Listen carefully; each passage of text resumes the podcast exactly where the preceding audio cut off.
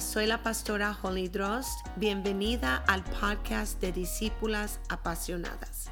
Te invito a sentarte conmigo por un rato mientras te comparto lo que he aprendido y lo que me ha servido durante casi 30 años de ministerio. Estoy trayendo a la mesa herramientas prácticas para activar tu fe, llamado, ministerio y vida personal. Si te ha sido un reto entender tu llamado o cómo vivir esa vida que Jesús tanto nos prometió, estás en el lugar correcto para oír una palabra, sugerencia o nueva estrategia que puedes poner en práctica. Me encanta ser transparente y real, sin máscaras ni pretextos. Estoy emocionada por este tiempo que tendremos juntas. Gracias por estar aquí.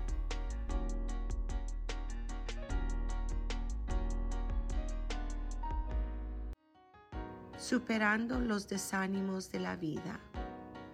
Esta nueva serie es para todos los hombres y las mujeres que han comenzado a sospechar que la vida les dará algunas de las cosas que anhelan, pero no todo, y quizás no las cosas que más importan para ellos. En esta nueva serie queremos hablar, queremos darte herramientas para lidiar con el hecho de que áreas importantes de tu vida no saldrán como tú esperabas. Gracias por acompañarnos. Te esperamos cada martes temprano en la mañana. Qué gusto estar con ustedes de nuevo en Las Discípulas Apasionadas. Este es el episodio número 16 y bueno, yo estoy muy contenta porque soy abuela de nuevo de un hermoso niño que se llama Noah, nacido de mi hija mayor Lía. Y bueno, vamos a entrar directamente a esta nueva serie que estamos intitulando Superando los desánimos de la vida. Leí un dicho que me gustó mucho que decía, ¿qué pasa con los sueños aplazados? ¿Se seca como una ciruela pasa en el sol? La verdad es que mi inquietud es más con el soñador que con el sueño. ¿Cómo lidiar con el hecho de que ciertas áreas de nuestras vidas, áreas importantes, no saldrán como esperamos. El matrimonio no es todo lo que esperabas. No obtienes esa promoción o ese reconocimiento que te habían propuesto. La carrera o el ministerio que pensabas que te iba a satisfacer no te satisface. Muchos miramos al mundo y vemos dos grupos de personas ganadores y perdedores. Los que obtienen lo que quieren y los que no, realmente no obtienen lo que quieren. Pero en realidad la vida es más complejo que eso, porque nadie obtiene todo lo que anhela. Cuando veo el mundo, yo veo tres tipos de personas. Número uno, los que sueñan con audacia incluso cuando se dan cuenta de que muchos de sus sueños no se harán realidad. El segundo grupo de personas que veo en el mundo son los que sueñan modestamente y temen incluso que sus sueños modestos no se van a realizar. Y el tercer grupo es aquellos que tienen miedo soñar en lo absoluto, porque no quieren ser decepcionados. Yo desearía que hubieran más personas como el primer grupo. Personas, gente, mujeres, hombres, jóvenes que soñaran con audacia y que ellos mismos pudieran confiar en sus propios poderes de resiliencia para superar las inevitables decepciones. Sabemos que la historia casi siempre escribe acerca de los ganadores, de la gente exitosa. Las biografías ah, casi siempre están destinados para inspirar, como para informar. Y estos se centran en los éxitos de las personas. Pero en la vida real, seamos sinceros, incluso la gente más exitosa, ellos ven el fracaso. Ellos ven cuando su esfuerzo no es suficiente. Pero esta gente aprende a lidiar con el fracaso, con el rechazo, con el desánimo, con la enfermedad, con el duelo. En las próximas tres semanas vamos a examinar la vida de una de las personas más influyentes de la Biblia y quizás de la historia del ser humano, Moisés, el héroe de la Biblia, el hombre que trajo la palabra de Dios a la tierra desde la cima de la montaña. Cuando pensamos en Moisés, yo creo que lo primero que viene a nuestra mente son sus éxitos, son sus triunfos. El mar rojo, el liberar al pueblo de Israel, los diez mandamientos, todo esto.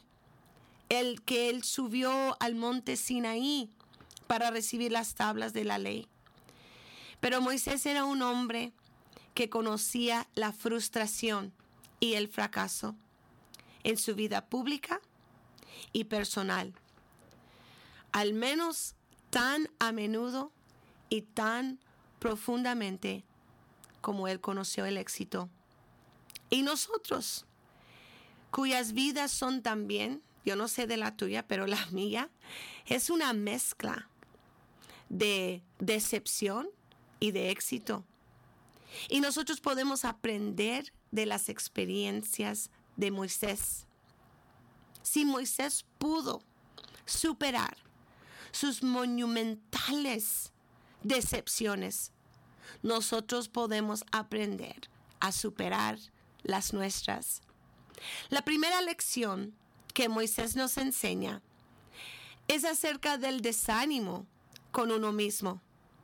¿Sabes de lo que estoy hablando? ¿Hay alguien que me entiende por ahí? Encontramos esto en la historia de la zarza que ardía donde Dios le dice a Moisés, Moisés, yo quiero que vayas delante de Faraón, que te presentes delante de él y le vas a decir que todos los esclavos que él ha estado usando por más de 400 años, ahora los tiene que soltar. y bueno, Moisés, ah, él responde, pero ¿quién soy yo? Para vencer esa pregunta, para vencer esa renuncia de Moisés. Dios le responde con una oración que a menudo se pasa por alto en esta historia, pero yo lo considero como uno de los versos más importantes de toda la escritura. Cuando Moisés dice, ¿quién soy yo para ir a Faraón? Esto es en Éxodo 3. Dios no responde diciéndole a Moisés quién es Él, sino responde diciéndole quién es Dios. Y le dice, yo estaré contigo. Cuando Moisés en el siguiente versículo le pregunta a Dios, ok, ¿cuál es tu nombre? O sea, ¿cuál es tu naturaleza? O sea, ¿qué clase de Dios eres? Dios responde, Eye, Asher, Eye. Tres palabras. Son palabras tan vagos, tan incógnitos, que difícilmente se traducen. Pero generalmente son traducidos de esta manera. Soy quien soy.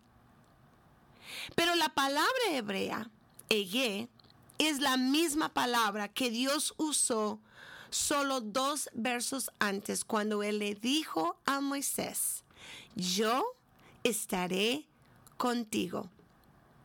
De eso se trata Dios. Dios es aquel que está con nosotros. Cuando tenemos que hacer algo que no creemos que seamos capaces de hacer. ¿Alguien ha estado ahí alguna vez? Tú has dicho, yo no puedo hacer esto ya no más. No puedo. Dios dice, soy quien soy y yo estoy contigo. Dios es la luz que brilla en medio de las tinieblas, no para negar que hay tinieblas en el mundo, sino para asegurarnos que no tenemos que temer la oscuridad, porque las tinieblas siempre tendrán que dar paso a la luz. Dios es todopoderoso, pero el poder de Dios no es el poder de controlar los eventos, es el poder que permite que personas, tú y yo, si esas personas, podamos lidiar con eventos que están más allá de su control o incluso del poder de Dios. Me imagino a Dios diciéndole a Moisés, Moisés, ¿de dónde crees que te vino el impulso para derribar al egipcio que estaba golpeando al esclavo hebreo? Moisés, ¿de dónde vino esa fuerza para intervenir al lado de los débiles? Moisés, ¿de dónde vino esa fuerza para proteger a las hijas de Jetro, de los pastores que, los, que las acosaban? Moisés, ¿quién te dio la fuerza para hacer estas cosas? Yo, porque yo estaba contigo. Quizás la línea más reconfortante de la palabra en toda la Biblia quizás en toda la literatura que existe en el mundo. Se encuentra en el Salmo 23. Aunque ande en valle de sombra de muerte, no temeré mal alguno, porque tú estarás conmigo. A la gente que insiste, ¿qué quieres de mí? Solo soy humano. Dios promete estar con nosotros asegurándonos que con Dios a nuestro lado podemos ser más que solo humanos. Lo primero que Moisés nos enseña en esto de cómo superar los desánimos de la vida es que sepamos que Dios está con nosotros en lo difícil en lo imposible, en la frustración, en medio del sueño roto. Nunca lo olvides. Gracias por estar con nosotros en este día. Yo te invito a que compartas, a que suscribes a este canal, deja un comentario, dale un like. La próxima semana vamos a estar viendo el antídoto al desánimo. Gracias y que Dios te bendiga.